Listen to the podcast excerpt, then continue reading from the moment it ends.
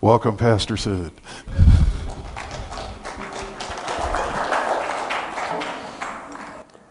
Hallelujah.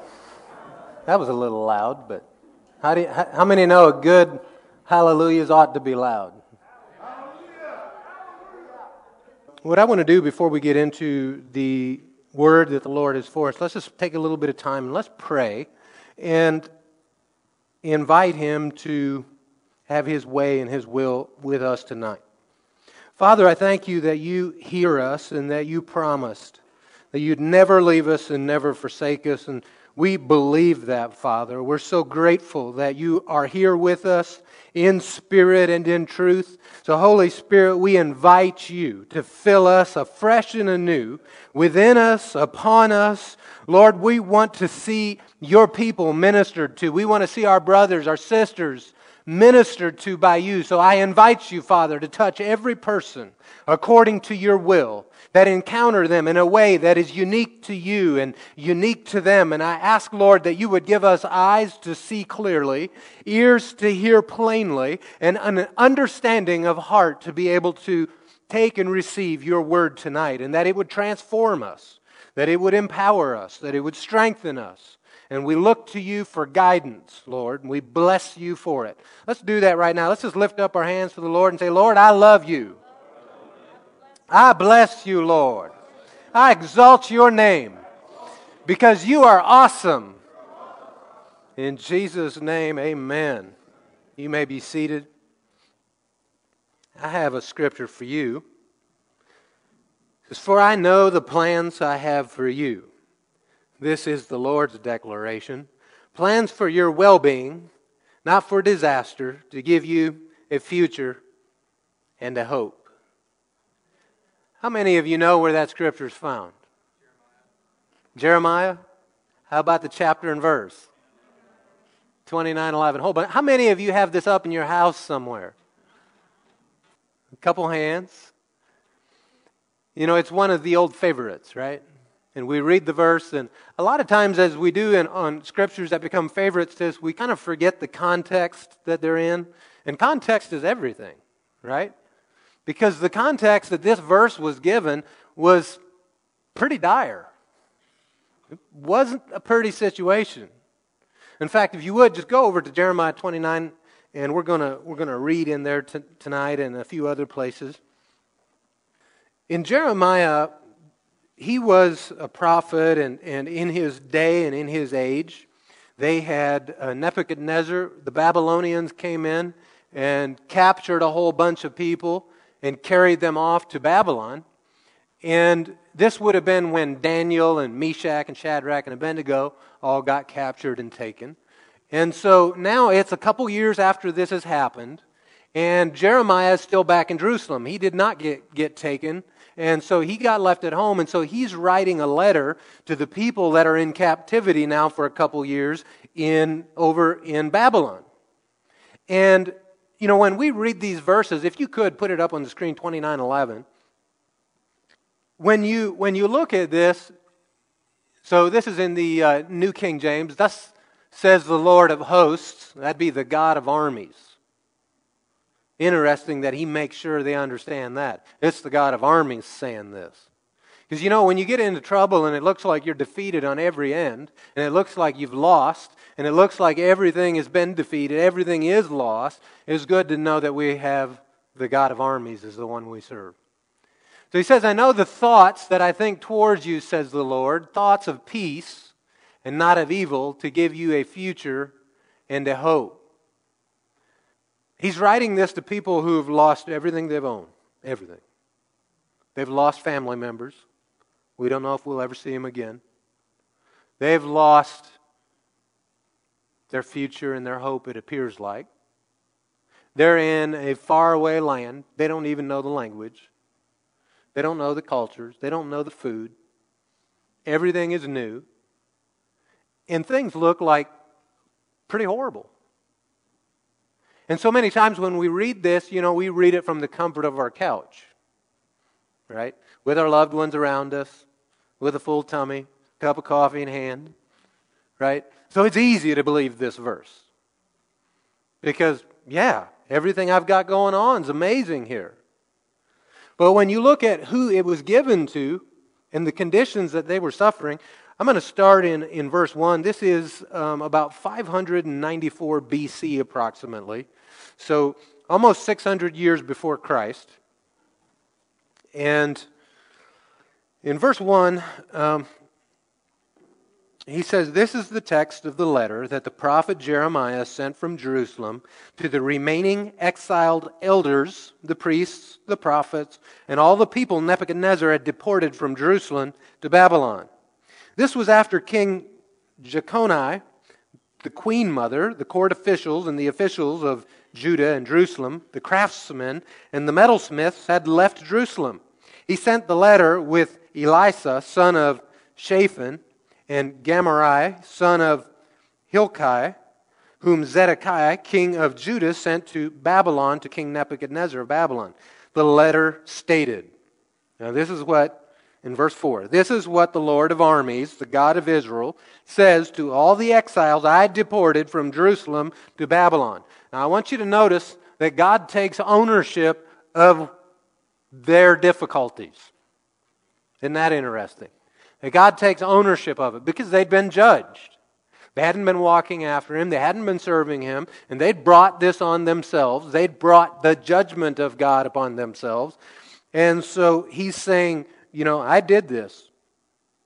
He says in verse 5, he says, Build houses and live in them, plant gardens and eat their produce, find wives for yourselves and have sons and daughters Find wives for your sons and give your daughters to men in marriage so that they may bear sons and daughters. Multiply there, do not decrease. Pursue the well being of the city I have deported you to. Pray to the Lord on its behalf, for when it thrives, you will thrive. Now, how many know that the Babylonians were just as ungodly and as heathen as they come? And because there is a people there that the Lord calls his own people, if they will put down roots, if they will pray for the well being of this God forsaken place, then the Lord would actually bless them on their account. These times, some of you start praying and expecting the goodness of God to show up in your workplace. Because it might be a God forsaken place, but you're there. And if he would do this for a people that he had a covenant that is not as good as the covenant that you and I have, then certainly he'll do it for the place where you're at. And you're at your place of work by your own choice. You weren't carried there. Right?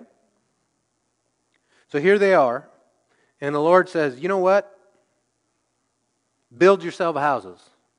Live in them. Because see, the hope is, is this is going to be over and we're going to go back home. We'll just keep living in the tents. We'll just keep, you know, holding out hope that we're going to go back home. This is going to be over real shortly and we're going back home. And he's saying, hey, listen, you're going to be here for a while. In fact, we'll keep reading and you'll see he's going to tell them how long they're going to be there. He's going to tell them they're going to be there for 70 years. So you guys need to just go ahead and, you know what? Carry on, move on with life, live blessed, pray for the well being of this place.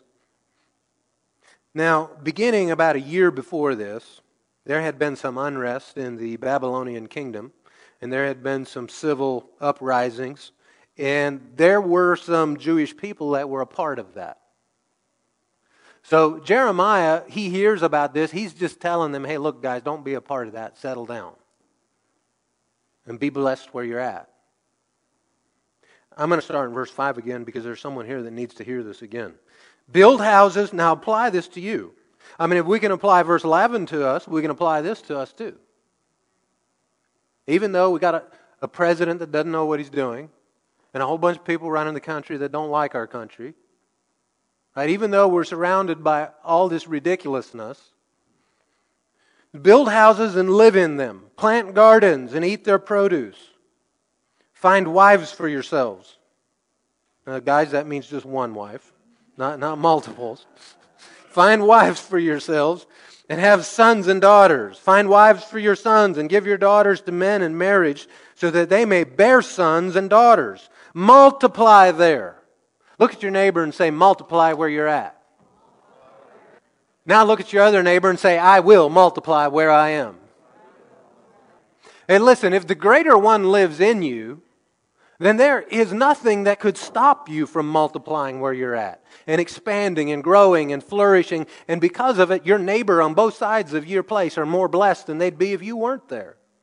Just because the favor of God's over your house.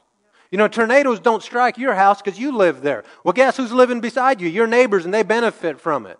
Or at your workplace, right? They're blessed because you're there. Build houses and live in them. Plant gardens.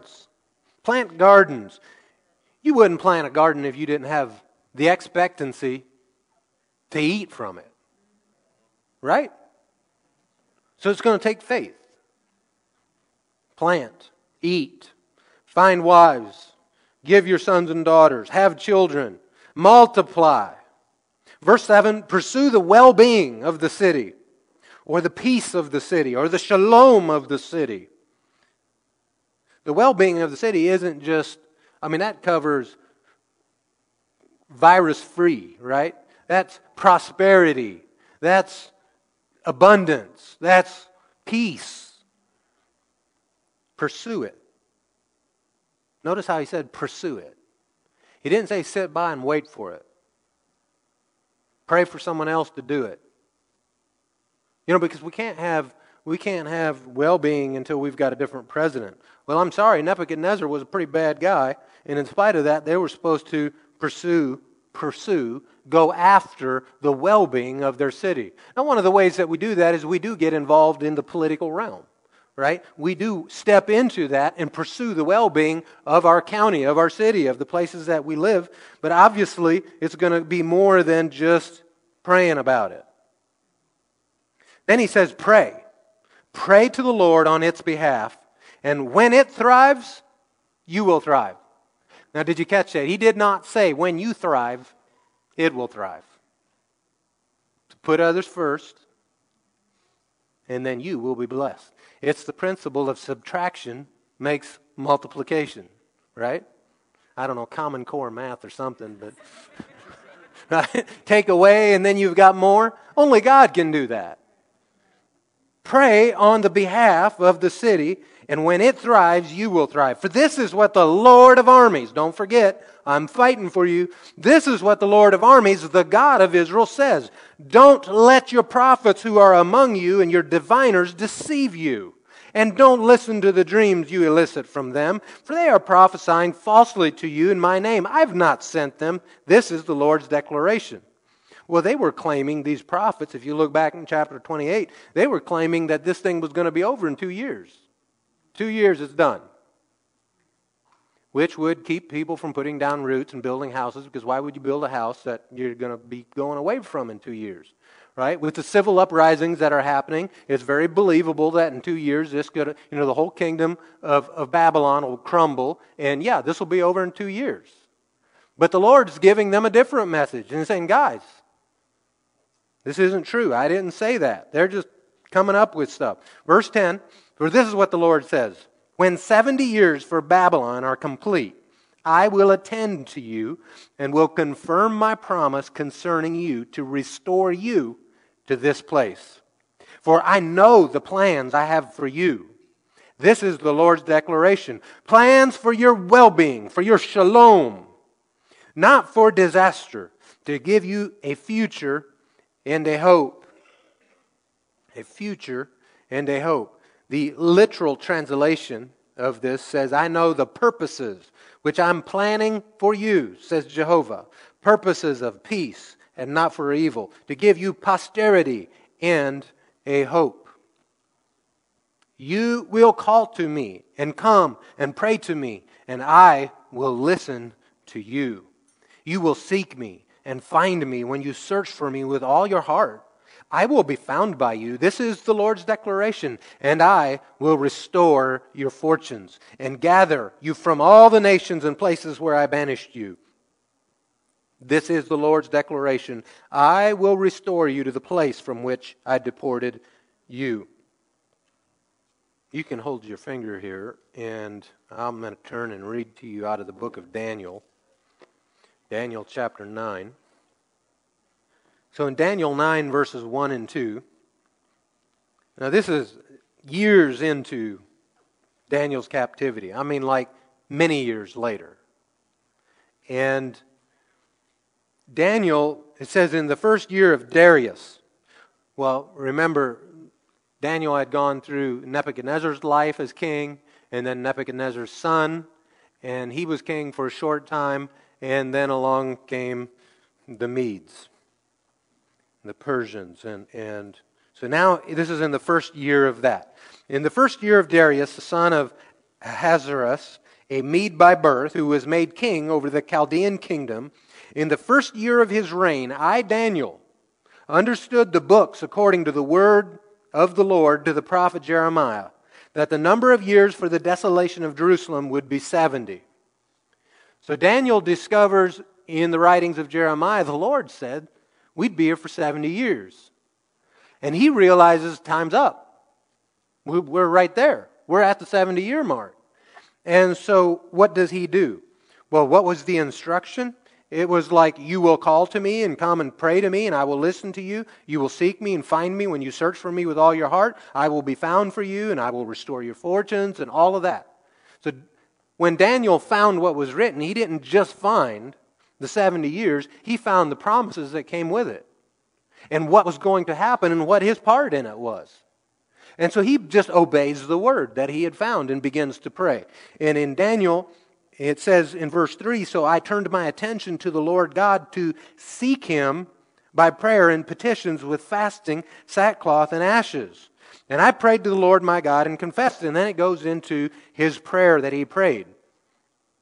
And we know that shortly thereafter, they started being sent back to Jerusalem. And then came along those that were building the temple. They got sent back to build the temple. And the Lord did exactly what he said he would do for them. All right, back in Jeremiah, I'm going to begin in, in just because I want to read some more of this. In verse 15, 29 15, you have said the Lord has raised up prophets for us in Babylon, but this is what the Lord says concerning the king sitting on David's throne and concerning all the people living in the city. That is, concerning your brothers who did not go with you into exile. This is what the Lord of armies says I am about to send sword, famine, and plague against them, and I will make them like rotten figs that are inedible because they're so bad. I will pursue them with sword, famine, and plague. I will make them a horror to all the kingdoms of the earth, a curse and a desolation, an object of scorn and a disgrace among all the nations where I have banished them. I will do this because they have not listened to my words. This is the Lord's declaration. The words that I sent to them with my servants, the prophets, time and time again. Isn't it amazing how merciful the Lord is? That He doesn't give one warning and then say, I told you, away with them, off with their head. Right? But He tells them time and time again, and a lot of time there's lots of space in between there. And He, he keeps pleading with them. And he says, You too have not listened. This is the Lord's declaration. So in verse 20, hear the word of the Lord, all you exiles I have sent from Jerusalem to Babylon. This is what the Lord of armies, the God of Israel, says about Ahab, son of Kolai, and concerning Zedekiah, son of Maaseiah, the ones prophesying a lie to you in my name. I am about to hand them over to King Nebuchadnezzar of Babylon, and he will kill them before your very eyes. Based on what happens to them, all the exiles of Judah who are in Babylon will create a curse that says, May the Lord make you like Zedekiah and Ahab, whom the king of Babylon roasted in fire, because they have committed an outrage in Israel by committing adultery with their neighbors' wives and have spoken in my name a lie which I did not command them.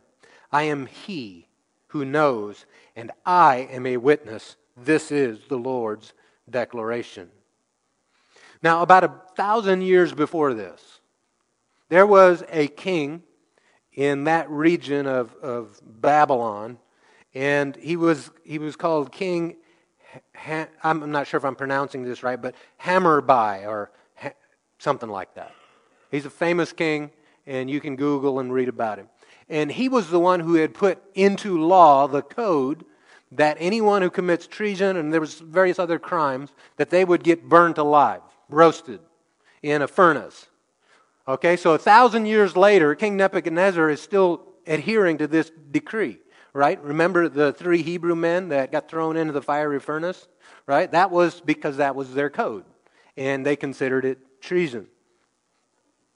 I love how history will back up the Bible when you get into it and look at it.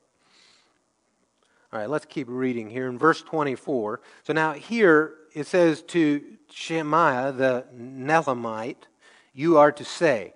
And what this was is, is Jeremiah is telling them, he's quoting a letter that they had gotten earlier.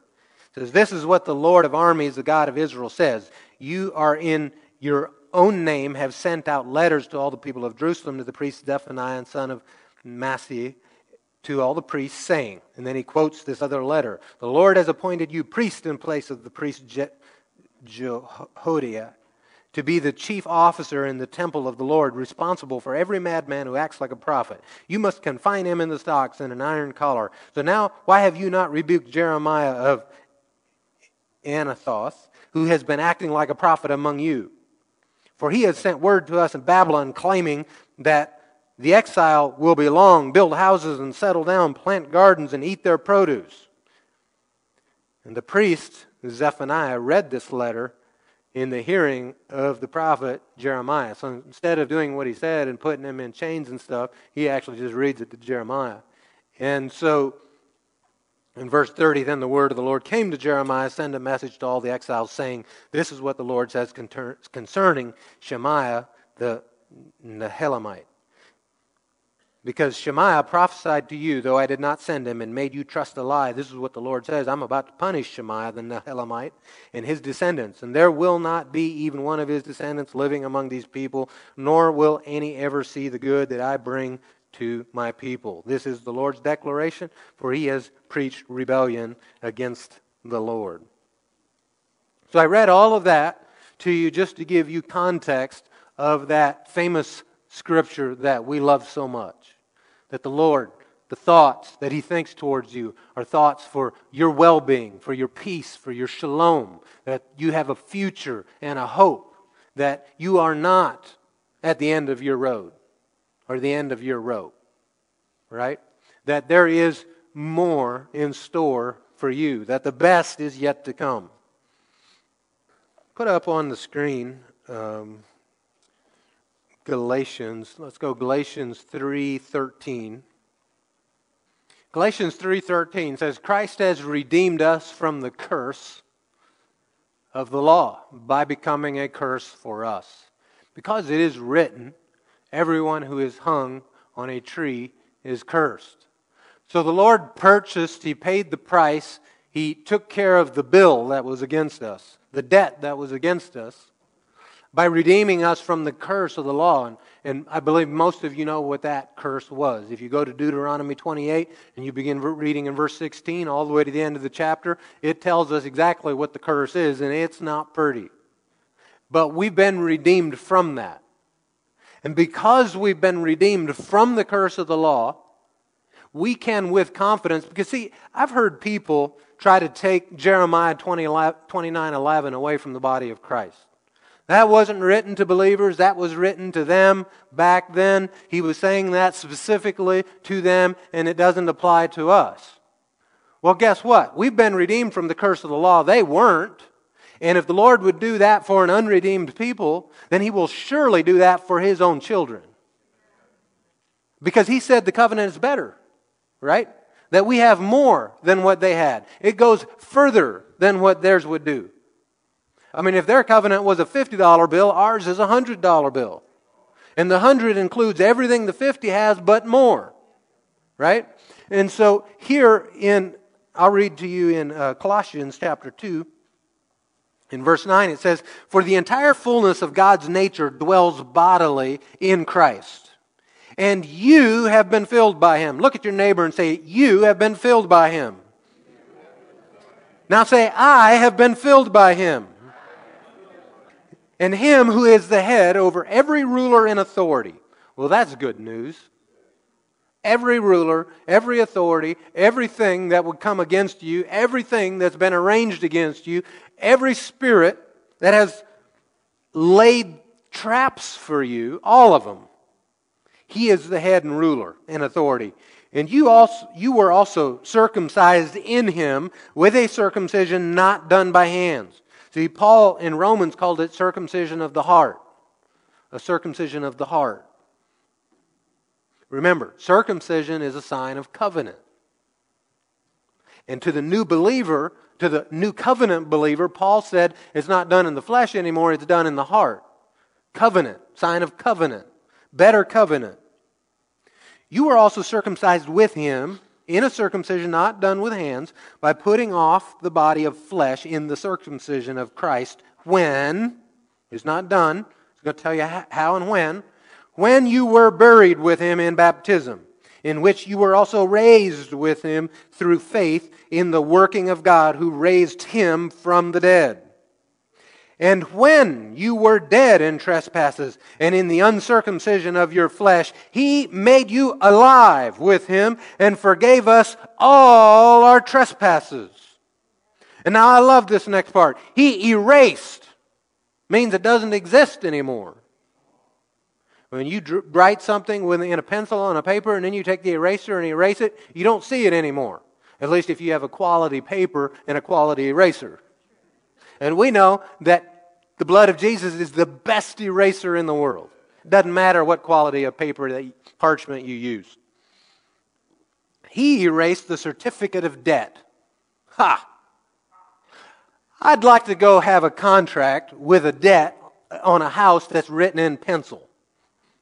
Wouldn't that be great? And you can come along and erase the contract and the debt amount and write in zero. That'd be great. See, there's a reason they don't do contracts in pencil. Right? But here, he erased the certificate of debt with its obligations that was against us and opposed to us and has taken it away by nailing it to the cross. He disarmed. He took their tools away. He disarmed the rulers and authorities and disgraced them publicly. He triumphed over them in him. You want to talk about having a plan for you and a purpose for you and one of hope and a future and good thoughts towards you. And the only thing that's required of us is that we seek Him. Draw near to me, and I will draw near to you. I mean, there's not a better deal on the planet. And for you guys that like deals, this is the deal of a lifetime. Deal of eternity. Goes so much more than a lifetime, doesn't it? All of this is another way of saying that I'm redeemed from the curse of the law. I'm redeemed from all of that. In fact, let's go over to Deuteronomy 28.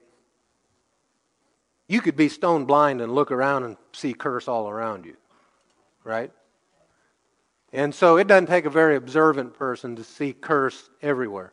But it's why the Lord looks at you as so valuable because you're his agent, you're his child and you're in that situation, remember, as they prosper, you'll prosper. Pray for their well being. Maybe you find yourself in a situation, or, or, maybe even your home life is just crap, right? Maybe your relationships are broken, or, or whatever. You're in pain and you're hurting. Listen, pray for their well being. Pray. This is the best way that I have personally found to help me get across and through something is to pray for their good pray for their good. When someone takes advantage of me, that's how I forgive them. I say, I release them, I forgive them, they owe me nothing, and then I pray and I say, Lord, bless them, be good to them, cause them to flourish and multiply, bring blessing into their life that's just undeniably you. Show them your goodness, Lord. I'm not holding it against them, so neither should you, Lord. Bless them. And man, that does something in my heart because I want to see their good. And it just causes the words I spoke about releasing and forgiving them to, to settle into my heart, move from my head to my heart. Right? Does that make sense? All right, did you find Deuteronomy 28? Here in, uh, I'm not going to look at the curse. Someone say, I'm redeemed from that. I like to just walk around and talk to my problems when they show up. Nope, I'm redeemed from that. What about when your problem is self inflicted? Say it louder. I'm redeemed from that. That's right. Even when your problem is self inflicted. See, when he erased the certificate of debt, he meant it. so grateful that my self inflicted problems, that the Lord redeemed me from the curses of them. That doesn't mean that there's never a consequence you have to deal with, right? I mean, there can be consequences for walking outside of the will of God. But if you just repent from them and walk in the redemption of it, He can make those consequences even be turned for your good. I'll give you an example. Take someone who commits adultery and gets somebody pregnant. And then, then what? You know, the, the consequence is, is a child that's not, is, doesn't have both parents. The consequence is they have to now deal with their sin. Their sin becomes public, right? But can that child be turned into a major blessing, not only to them personally, but to the entire planet? Absolutely. Absolutely. So just because you deserve it in the negative sense, go back to, you know what, I'm redeemed from that.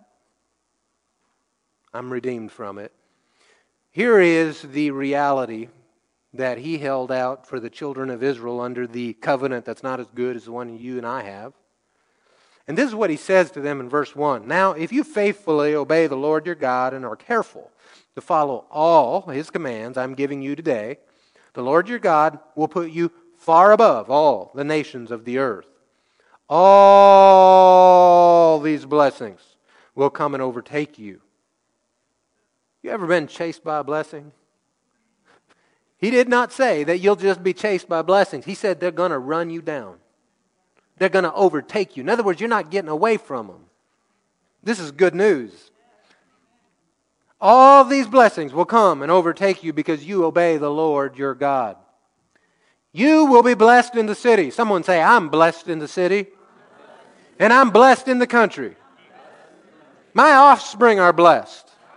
My land's produce is blessed. He goes on, he says, the offspring of your livestock including the young of your herds and the newborn of your flocks. They're all blessed. If you have a cat, God forbid, that cat is blessed. You know that? That's how good God is. That proves His goodness that He'd bless a cat. At least if you own it, if it's yours. It says, Your basket and your kneading bowl will be blessed. What does a basket and a kneading bowl represent today? Yeah, your work, your income, your food source, your efforts. I mean, it would be bad to have your kneading bowl cursed. Because either that's going to mean that the stuff you're eating out of there is really bad for you and is poisoning you, or there's nothing in it to eat, right? But so the exact opposite of that is it's good for you. That's why you better pray over those Lucky Charms before you eat them. Twice. I'm looking at my son. But it means your food source is blessed. There's plenty of it, and it's good for you. What else does he say? You will be blessed when you come in and blessed when you go out. Someone say, My basket and kneading bowl is blessed. I'm blessed when I come in. I'm blessed when I go out. The Lord will cause the enemies who rise up against you to be defeated before you. They will march out against you from one direction, but flee from you in seven directions. We don't even have English language for that many directions. Right? We've got north and south and east and west, and I guess if you start throwing in, you know, northwest north and all those, you, you could maybe get a seven. But they're gone, they're scattered. Verse 8 The Lord will grant you you know what a grant is? It's something that you don't pay back. He will grant you a blessing on your barns and, and on everything you do, everything you put your hand to.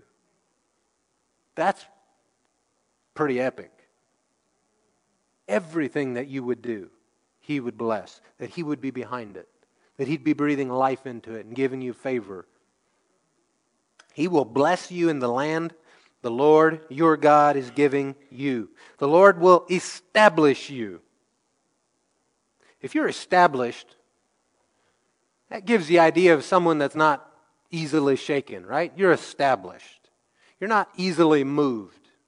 You're, you're standing on the rock. You're established. The Lord will establish you as His holy people, as He swore to you. Now, keep in mind, He's talking to a group of people that the Spirit of God cannot live in. They're His chosen people, but the Spirit of God does not live on the inside of them like He does you and I. And He's going to call, going to have the audacity to call them holy. I mean, if He could see them as holy, then how much more you? How much more Jesus Christ? I mean, that's His holiness, His righteousness was given to you. Condemnation is just a curse. And so much we walk in it as believers, just not even realizing it sometimes. The Lord will establish you as his holy people, as He swore to you, if you obey the commands of the Lord your God and walk in His ways. Then all the peoples of the earth will see that you bear the Lord's name. It's a good name. They will stand in awe of you. The Lord will make you prosper abundantly with offspring. The fruit of your womb is blessed. Someone say, The fruit of my womb is blessed. That wasn't very convincing. Someone say it again. The fruit of my womb is blessed. I understand what the problem is. A bunch of you are done having children, and you don't want to say that too loud because, well. but listen, if you had little ones already, then they're blessed. They're the fruit of your womb.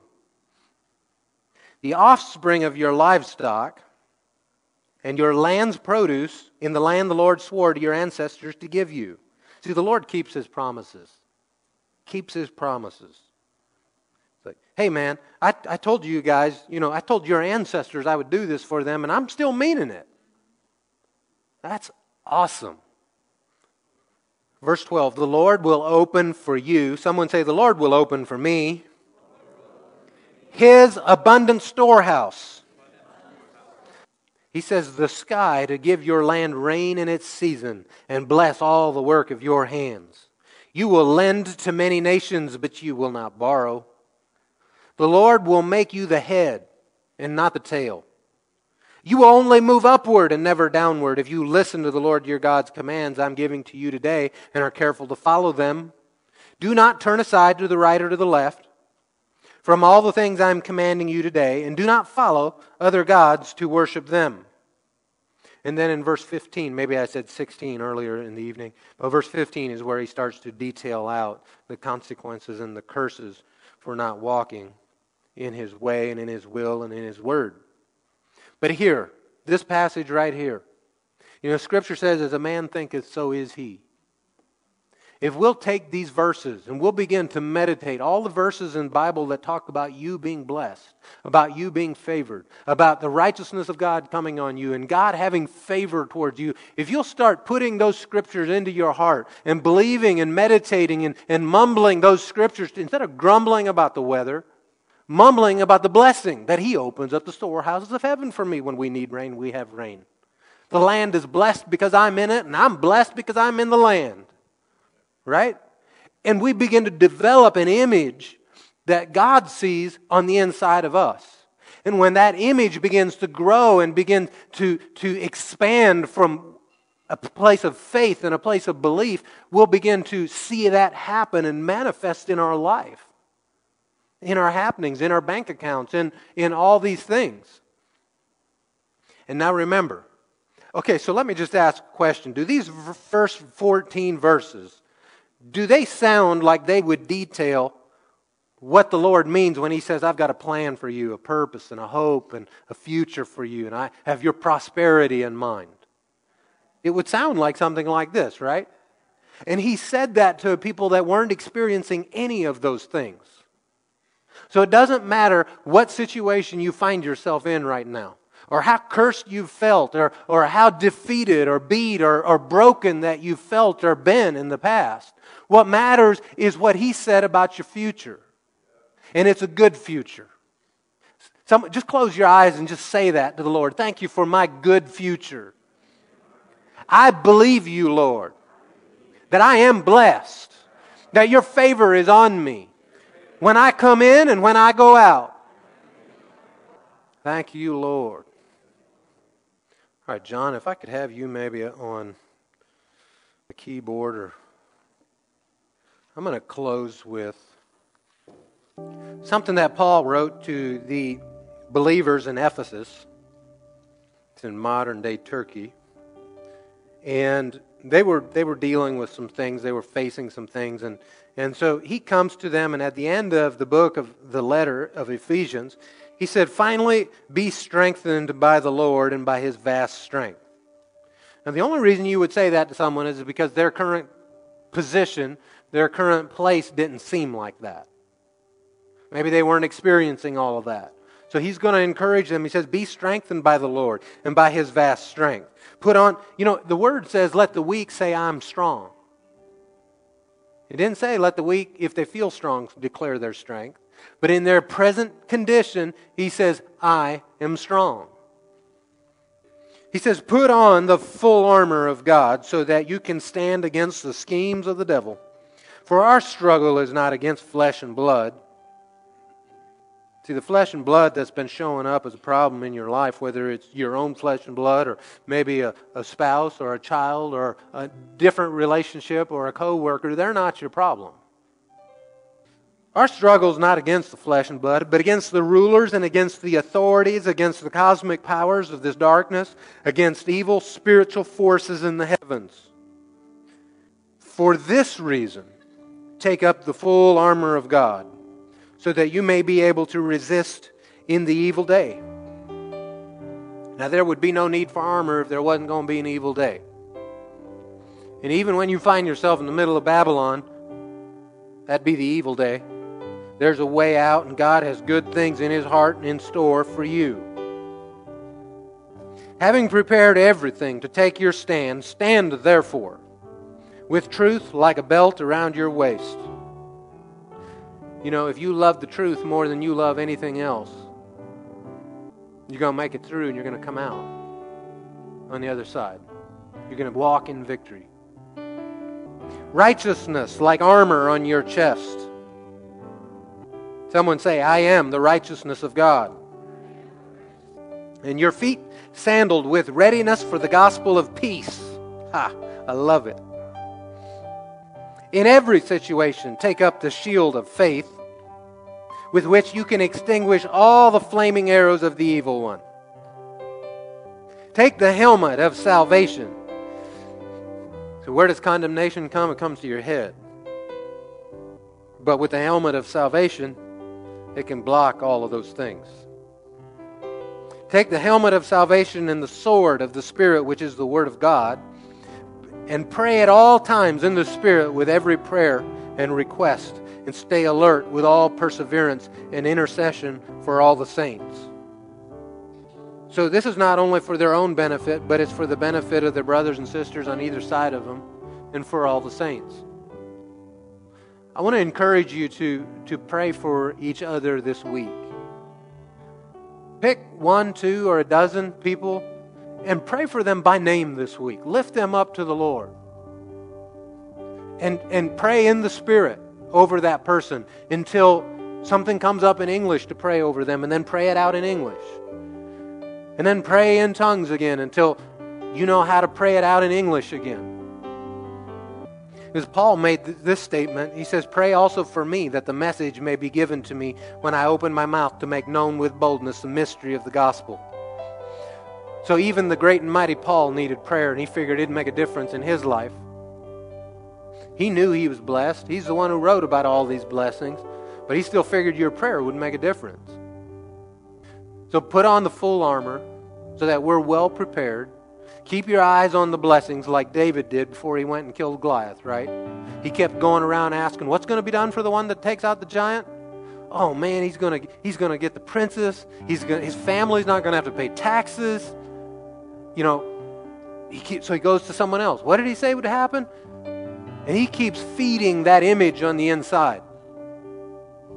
And then he goes out and takes care of business.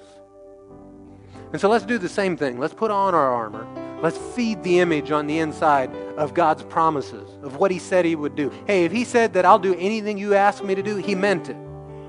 If He said that whatsoever you ask, it'd be done for you, then He meant it.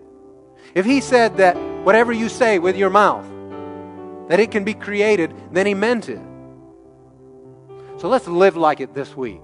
Let's live intentionally. Let's put our words to work for us this week. Let's pray for each other this week that when we come back together at the campground next weekend, that we're all on fire, that we're built up, that we're strong.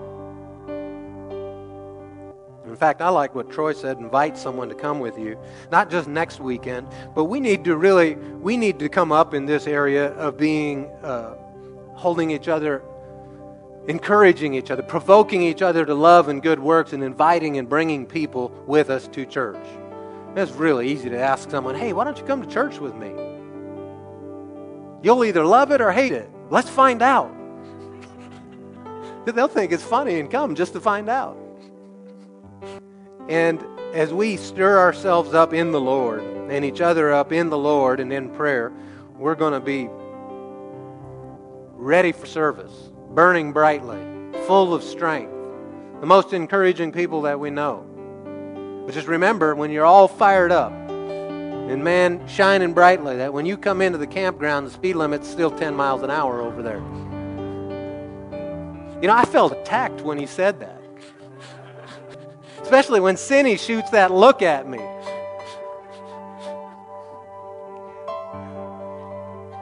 So come burning brightly.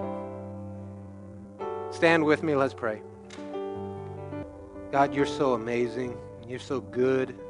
You're kind, always patient, long suffering to us. Thank you for thinking about us, for having good thoughts in your heart towards us. Thank you for planning ahead on our behalf and setting relationships and divine appointments in our future. Thank you for that. Thank you that you have nothing but peace and prosperity and abundance in store for us, and that the thoughts you think about us are only good, only good. Thank you for that. Father, thank you for giving us a place to worship, for giving us the ability to meet in comfort. Thank you for family that you've surrounded us with and that you've put us in the greatest nation on earth. Thank you that you've blessed us with blessing stacked on blessing. Father, you've just been so good. My words fail me in, in trying to describe how good you are. Thank you for wiping away our debt, our sins. Thank you for just erasing that whole certificate and writing a new one. Thank you for, for writing out a certificate of life, for writing out a will and testament that declare we're part of your family and that we can go by your family name and, and that the good things of the kingdom that you've prepared for us belong to us. Thank you that you've dispatched angels to help us. Thank you that you've given us your spirit to guide us and to direct us and to lead us. You're so awesome, God. Thank you for being a good father, for being good. Just no shadow of turning from it. Thank you for health, for life, for touching our bodies and bringing us back from, from the pit, and for all the miracles that you've done for us. Who else could do such a thing? Only you. Father, we're grateful for our family members that are already with you. And Lord, we're, we're looking forward to the day that we'll have a reunion. Thank you, Lord, that you're so patient, that you keep giving us more time, that you've not ended everything yet because the people that don't know you yet and don't know you as daddy, that they would. And Thank you for being patient. Father, I ask that you touch each person that's here, every person that's going to listen on the internet, that this next week is a week where we become more and more aware of your favor upon us, of the destiny and calling that you have for us individually, for us as families, and for us as a corporate family. Thank you for bringing people into this place and into this house, into Church of the Word. People that you've had your hand on and, and that you've arranged for such a time as this, for that we would walk together in unity and in strength and in power to accomplish all that you want to do through us. And Father, here we are. Here we are. Send us. Send us here to the people in this land here to the people in, in this state, to the people in this nation, to the people in this continent, and to the uttermost part of the earth. Lord, I'm asking you to do supernatural things and miracles in our lives and to enable us to in greater degrees. I know, Lord, that you're not holding back from us and that we stand in our own way. Help us to get out of the way and receive from you the fullness that you've prepared and held in your heart since the foundation of the world for this time and season. I call your goodness into our understanding in greater measure than ever before. And I bless these people, Lord, your people. I bless them in the name of Jesus. I call down the gifts of heaven upon them in a mighty way. Lord, they are the healed. I give them peace in Jesus' name. I give you peace in Jesus' name, and prosperity, and abundance, and eyes to see the goodness of the Lord in the land of the living. Father, I ask you to put a supernatural draw a supernatural draw upon this house of worship. Bring people in from the east and from the west, from the north and from the south. Bring people in. Open up their eyes to this place that they would come in and be fed and go out in strength and in glory and bringing in your glory everywhere they go and everywhere they walk. Lord, we're going to cooperate with you, with your agenda, with your will, with your timing. We're going to walk with you. We're not going our own way. We're not going to walk our own way. No, Lord. We're going to stay in step with you. You have full reign and full right in this house. You are the great shepherd of this house. And we would have it no other way, Father. No other way. So, as an under shepherd, under you, Lord, in this house, I present these people, your sheep, and myself to you, Lord, for your service, for your purposes, for your plan. And Lord, if we're hindering your plan in any way, I give you permission to reveal that to us so that we can hit the mark exactly like you imagined it. And Father, I ask for your imagination to be birthed on the inside of us, that we would begin to see as you want it to be seen that we would begin to know and to recognize as you want it to be known and recognized.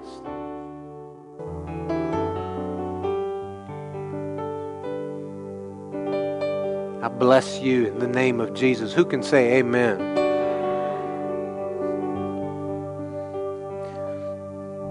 You're still a quiet bunch. Who has a testimony you'd like to share? Yeah, go ahead and grab that. You'll have to turn it on. So for the past, I'd say roughly a month, I had started a new job at a flour mill, and with that, I started a new bank over here, Truist. And it was problems straight from the get-go. I got locked out twice from my entirety of funds. Once for a problem that wasn't really even identified, and the second time for a check that didn't clear. And it wasn't just the check that I wasn't allowed to have; it was my entire bank account. So bills were unpaid. I couldn't get gas in my car hardly and literally up until I think it was Thursday this week, I didn't have any money. And finally, like my bosses got together, the financial head at my at my work literally came with me to the bank, and they got it settled right there in house. I have my money. I moved it to a safer place, hopefully, and my bills are paid, and I have financial freedom. Praise the Lord.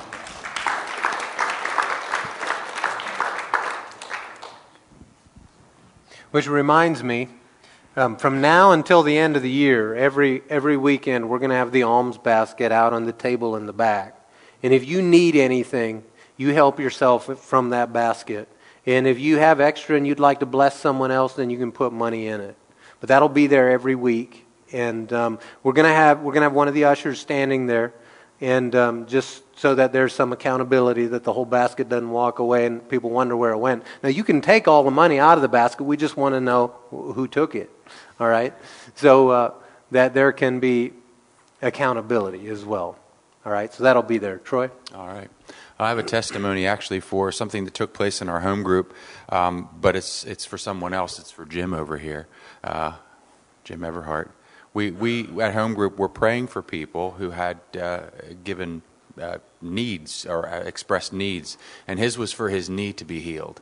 And the testimony comes from me primarily because it was the first time I've had this happen to me in the way that it did. I've laid hands on people and I've seen them healed immediately, miraculously, because I know the Lord can do it, I believe it, and I know we receive it.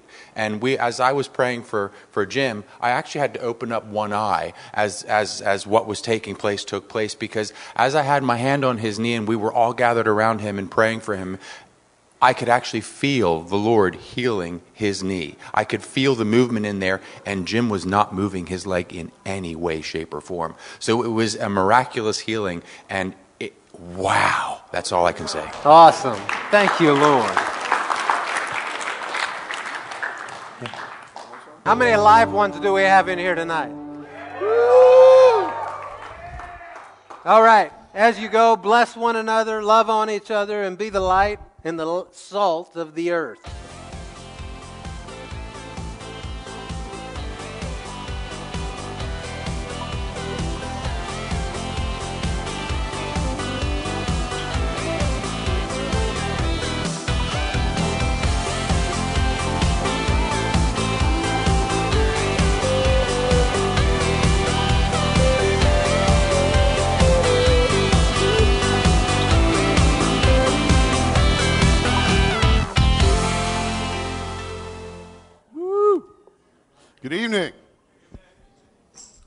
How's everybody tonight? Shawnee says, Yeah. Let's all stand up tonight. So, yes, this is different, but different's okay. So, Sid asked me to open up with the majority of our worship tonight because he's ministering at a wedding and he wasn't sure whether he'd get here on time. So we're going to go ahead without him a bit and then they're going to show up and it's all going to be good, right? So can we do the worship at the beginning this time, like instead at the end? Do something different for a change? What do you say? Hey. Say hey. Say hey. Wow, you guys are receptive tonight. I like it. Praise God. Praise God. Turn to your neighbor and say, something great is going to happen tonight. Turn to your other neighbor and say, Something great is going to happen tonight. Hallelujah. You know, God is able to do exceedingly, abundantly, above all we can ask or think, according to the power that works in us. Exceedingly, abundantly, see, it's a bunch of adjectives there, it's not just one. He's able to do exceedingly, abundantly, above all, say all, all we can ask or think according to the power that works in us. So let's stir up that power tonight. Let's worship Him. Let's praise Him. Give Him the glory that's due His name, okay? Yes, yes.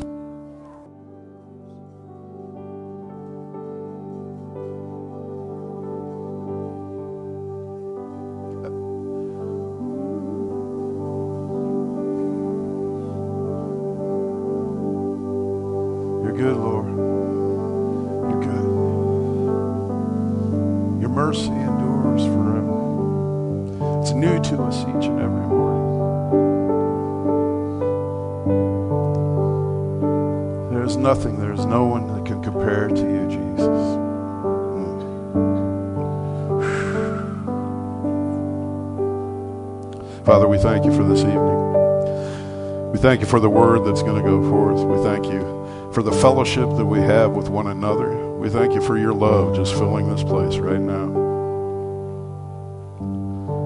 Thank you for guiding and directing us in our lives. Thank you for speaking to us. Thank you for loving us even when we've messed up. Thank you that you promise never to leave us or forsake us, but you're always there for us.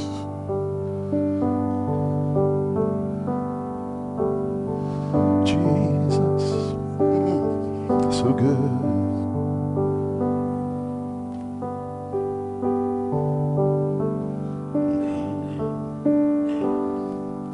Okay, hallelujah. We can all take a seat. Well, good evening, everyone. Everybody's pretty chill tonight. You glad to be here? Everybody doing all right? All right, awesome. Who here has a bulletin? God bless Debbie. I'll take a bulletin. Thank you. Reading for the first time. All right, well, who's excited to return the tithe to the Lord tonight? All of us? Good. You know, God's has our best in, at heart. So anything He requires or asks of us, it's for our good. Do we have any guests with us for the first time? Anybody? Very first time at Church of the Word. In the back, welcome. We're so glad you're with us tonight. Can we give her a hand clap? Make her feel welcome. Anybody need a cash envelope for your giving? Just raise your hand. Did they announce that juniors are in the class tonight? I see, uh, okay. See that note here. And Troy, I didn't have a chance to speak to you, but I'll call you up. All right. All right, returning the tithe. How many of you know that Jesus taught a math formula? He taught subtraction equals multiplication. Did you know that? All right, well, since if you didn't know that, turn over in your Bibles to Luke. Luke chapter 12, and we're going to just set that aside for just a second, and we're going to start reading uh, in verse 32. It says, Do not be afraid, little flock, for your Father has been pleased to give you the kingdom. Why, didn't he, why did he say, Don't be afraid? It's in that very next phrase that he said. He said, Be quiet, because he's given us the kingdom. So, the solution or the remedy to fear, in particular the fear of not having enough provision, is in the kingdom of God. It's been given to us. So, that realization should set us free from fear of lack, fear of not having enough. I mean, he wouldn't tell us to do something that was impossible, right? He wouldn't say, don't fear, if we didn't have to. He has a solution for us. So, here in um, verse 33, here's the subtraction equals multiplication formula. He says, Sell your possessions and give to the poor. Provide purses for yourselves that will not wear out, a treasure in heaven that will never fail, where no thief comes near and no moth destroys. So, what did he say? Subtraction, sell your possessions, give to the poor, and you'll have what? Storehouse. Says purses for who? Wow, you all are quiet. Who's it for? Who's the purses for? Yourselves. He says, provide purses for yourselves in heaven. So he's saying there's this multiplication that happens when you release. You give away, and then it's multiplied back to you as you've given away. So maybe you're sitting here and saying, well, yeah, but Jen, it says, it says in heaven. Provide purses, provide uh, treasure for yourself in heaven. So we're on the earth, so therefore it's not accessible until I die and go to heaven. Maybe you're thinking that. Okay, well, first of all, is God a God of abundance? Because that just, if that's the way you're thinking, you're just kind of revealing, no, God's really not a God of abundance. Uh, he really isn't about prospering me. Have you thought about where in the Lord's Prayer he says, okay, now I got to quote it. Our Father which art in heaven, hallowed be your name. Thy kingdom come, thy will be done where? On earth, as it is where? Ah, oh, so if he's all abundant and he's all prosperous and got all this gold and pearls and stuff going on in heaven, do you think he wants his will done on earth as well? So if he has an abundant mindset in heaven, does he want that abundant mindset here on the earth? Yes, he does. All right, well, let me just add to that. In Mark 10, remember a couple Sundays, Saturdays, a little slow, even a year later. Uh, we talked, we, we brought out the story in Mark 10 about the rich young ruler. Well, he said to him, he told him also, he said, Go and sell everything you have, give to the poor, and you'll have treasure in heaven. Where most people say, where you cannot touch it until you die, you know. Well, what did he say after that man went away sad and sorrowful? He said to the disciples, You know, he would have had a hundredfold in this lifetime. So it's not a treasure that's not accessible in this lifetime. It's, oh, in fact, he says it's free from the devastation and destruction of the elements of, of this realm. Thieves can steal, um, inflation can rob it, economy can tank. I don't know, the stock can go bad, whatever. Robbers, I already mentioned that. you get my point. It's outside of that. I'm so thankful for this principle because I know in our life, we've experienced this. We've obeyed Scripture. We've given to the poor. We've returned the tithe. And there's been times we've come against, up against a need that we didn't foresee. And, but you know what? We have a storehouse of provision. We didn't see how it was going to be met, but the Lord did. And He brought it to us. He got it to us. It, it transcends what we come up against in this natural realm. So, subtraction equals multiplication. So, in the same way, when he says to bring in the tithe, you see that? You bring in the tithe to the Lord's house, and then what does he do? He opens up the windows of heaven, pouring out blessing more than you can even receive. I'm so glad for that. How about you? Glad that you're not limited by what you can do, that you got a supernatural God with an abundant mindset who's for you. I am. So let's take a hold of our tithe and let's pray over it. Lord, we're so thankful for your principles of prosperity, your principles of abundance, that you want to increase us, to see us thrive and flourish, and that you want to see your kingdom established in the hearts of men. So we just thank you for these laws of increase that you've made available to us. I thank you for our sources of income and the resources that you've put in our hands. And I ask you to bless every tither here. And I thank you, Lord, for the provision for every need represented in this house and any that are to come. I thank you, Lord, that you've promised to be our need meter, and we give you the praise for it in Jesus' name. Amen. The ushers can pass the baskets, and the people will give to the Lord.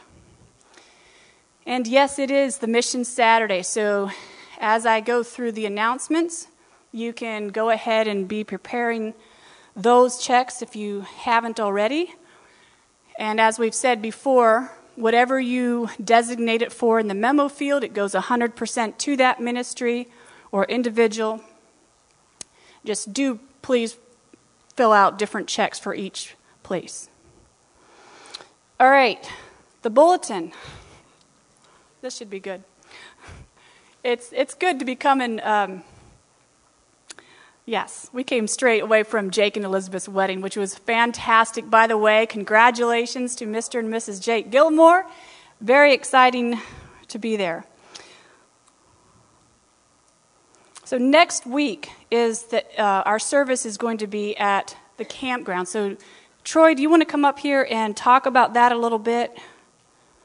That would be good fit, and I can look at the rest. yes, All right. Well, as, as Jen just said, we're not going to be here next week. So if you come here and you see that there are very few cars, it's because we're not here. We're uh, just literally across the street at the camp meeting. Um, it will look like what you see behind us there. You can fit a thousand people in there. So guess what? Invite your family and your friends and your neighbors and anybody that you see to come on that day, October 1st. It's going to be an exciting time. And I was the one that had the opportunity to put the sign up next, next door. Uh, and I don't know what they think about it, but I don't care. Uh, I, I, put on there we're going to do praise and worship and power. There's going to be power in that service. And a lot of that power is going to come from what we hear from our pastor as the Holy Spirit works through him and speaks through him. So please, please, please come out. Now, why I'm up here, I'm up here for logistics as well, to encourage you to come, but also for logistic purposes. When you go across and go into the, the uh, campground, um, you want to go in and it's 10 miles an hour, just so you know that. And there are some older people over there that do watch the 10 miles an hour thing. I'm just telling you. So please go as, as slowly as you possibly can and follow the sign for the tabernacle. There, there are two signs. One says cottages, one says tabernacle. If you go to the cottages, you have to go the whole way around, which is fine because then you get to see all the cottages. But the tabernacle will be at the end of that, that course. However, if you follow the tabernacle sign, it'll take you right to it. We're right next door. We have a, a cottage over there. Um, so you can either park beside our cottage or park in behind the tabernacle. There's a lot of gravel there. There will be several of us over there that will be directing traffic and helping you to park. You are allowed to park in the grass. Um, and uh, do the best you can. Uh, you, do you know Andrew Taylor? Who knows Andrew Taylor? He's over there too. Park beside his house. It'll get him worked up, but that's okay. Park beside his house too. All right, that, that's great. If, if you have any questions between now and then, please don't hesitate to ask me, even, even this evening. Um, we will be doing a full service, so come ready to give your tithes and offerings and, and, and, and come ready to praise and worship the Lord. And, and we're going to be loud. We're going to be louder than what I'm sure they're used to over there. But that's great. That'll wake some of these people up that are over there that need to be awake, waked up, woken, awoken, whatever the word might be. Okay? So I love you all, and I hope to see you there. Thank you. Thank you, Troy. And on that note, the way I understand, there's not going to be uh, children's ministry over there, but there will be nursery here at the building. So nursery is open here for the children. Right, nursery will be here at the building. The rest of you take your children with you. All right, the ladies' breakfast is coming up October 15th, so there's going to be, or maybe is already, a sign up sheet in the back. Also, men's breakfast on October 22nd. Sign up sheet should be in the back for that as well. And if you look in your bulletin, you'll see that there's a CPR medical trauma training that we have um, a weekend of that coming up the end of October. Registration is necessary if you want to be a part of that. So the, Debbie's number is in here if you want to call her to register. So we don't have a, a sign up sheet for that. Call Debbie. I had another thing that I wanted to um, announce. And in my hurry to get ready for the wedding, I left the pertinent information, but I'm going to say about it.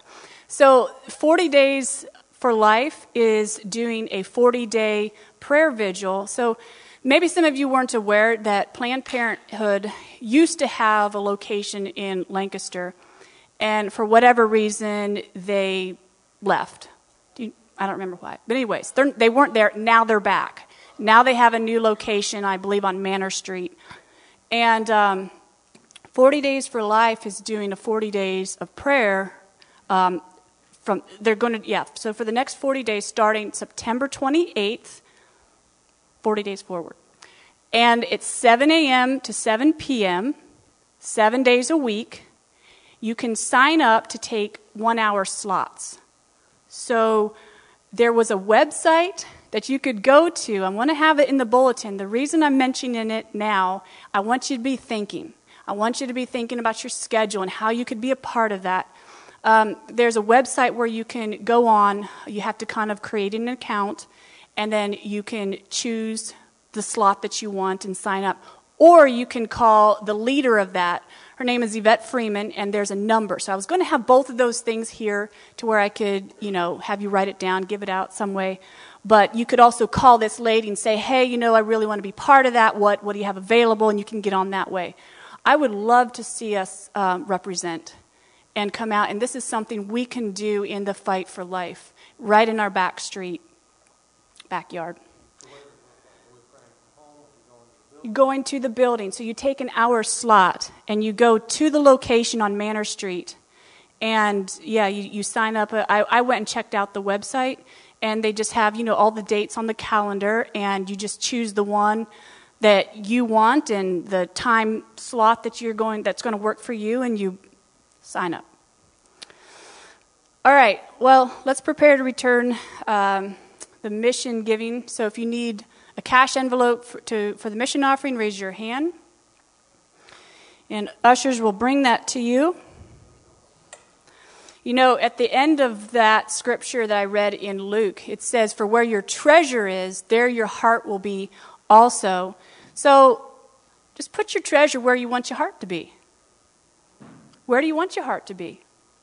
If I want my heart to be in the things of the Lord, then I'm going to put my treasure there. And um, that's where true prosperity is at. Amen. So take a hold of your missions giving and let's pray over let's pray over that. Father, we just grateful again that we have the ability to sow into the things of God, to sow into these ministries. And so I just call these ministries blessed. I ask you, Lord, to multiply the money, the funds that are going to them, that it would go further even than what we can see in the natural. And Lord, that whatever these particular ministries are facing, if maybe some of them are facing some obstacles or some pretty big needs in, in their lives, I, I just ask that you bring that in, that it be speedy, that it would be on time, and that it would just be over and above what they could possibly think or ask, and that you'd just bless them, the individuals that are working, that are have answered the call of God in their life, Lord, that, they, that you would just pour out your goodness upon them. And yeah, thank you, Lord, for these, for the givers. I just ask that your blessing be upon them as well, as you've promised, that those that give to the poor lend to the Lord. And so we just thank you for the promises you've given us. And we just thank you in Jesus' name. Amen. And ushers, you can pass the baskets, and people will give to the Lord with a cheerful heart. So, next week we will be praising and worshiping and being ministered to in power, 100% correct.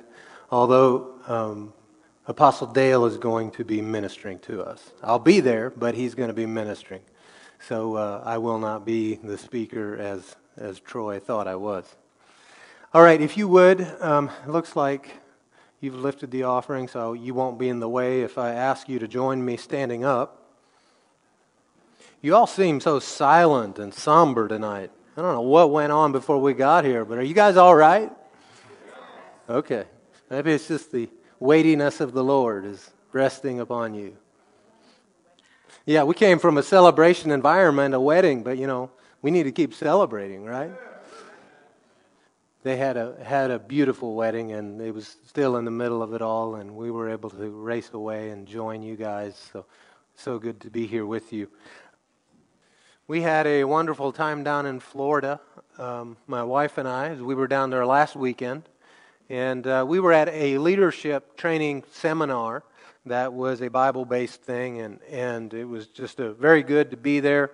And it strengthened us. And I can't say it was really restful, you know how those things are, but yet it was still um, strengthening to us. And so we're real grateful that you guys were willing to uh, let us go away for a weekend to do that In fact, just a little bit about it.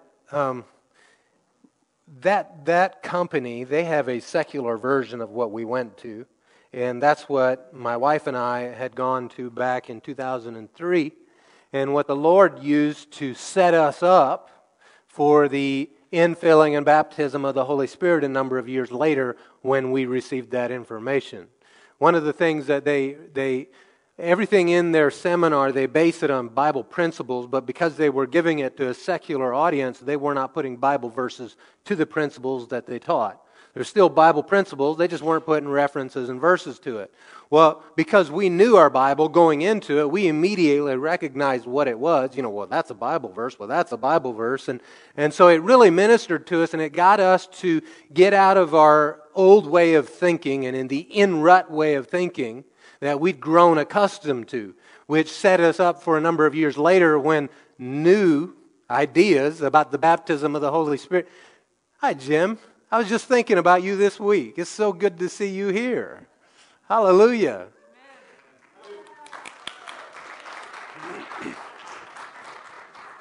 I was listening to an old sermon, and, and you two came up and you shared um, here at the front and about picking up Dan and Betty. And I just was, again, blessed by you guys' hearts of service in that way. Anyway, so that, that those truths set us up for when someone came along and gave us the information from Scripture about the baptism of the Holy Spirit. So now, coming full circle on it, they also offer a class that is with Bible and Scripture and verses put to it. So we wanted to go back to that and um, sit in that environment, and it was really, really good for us.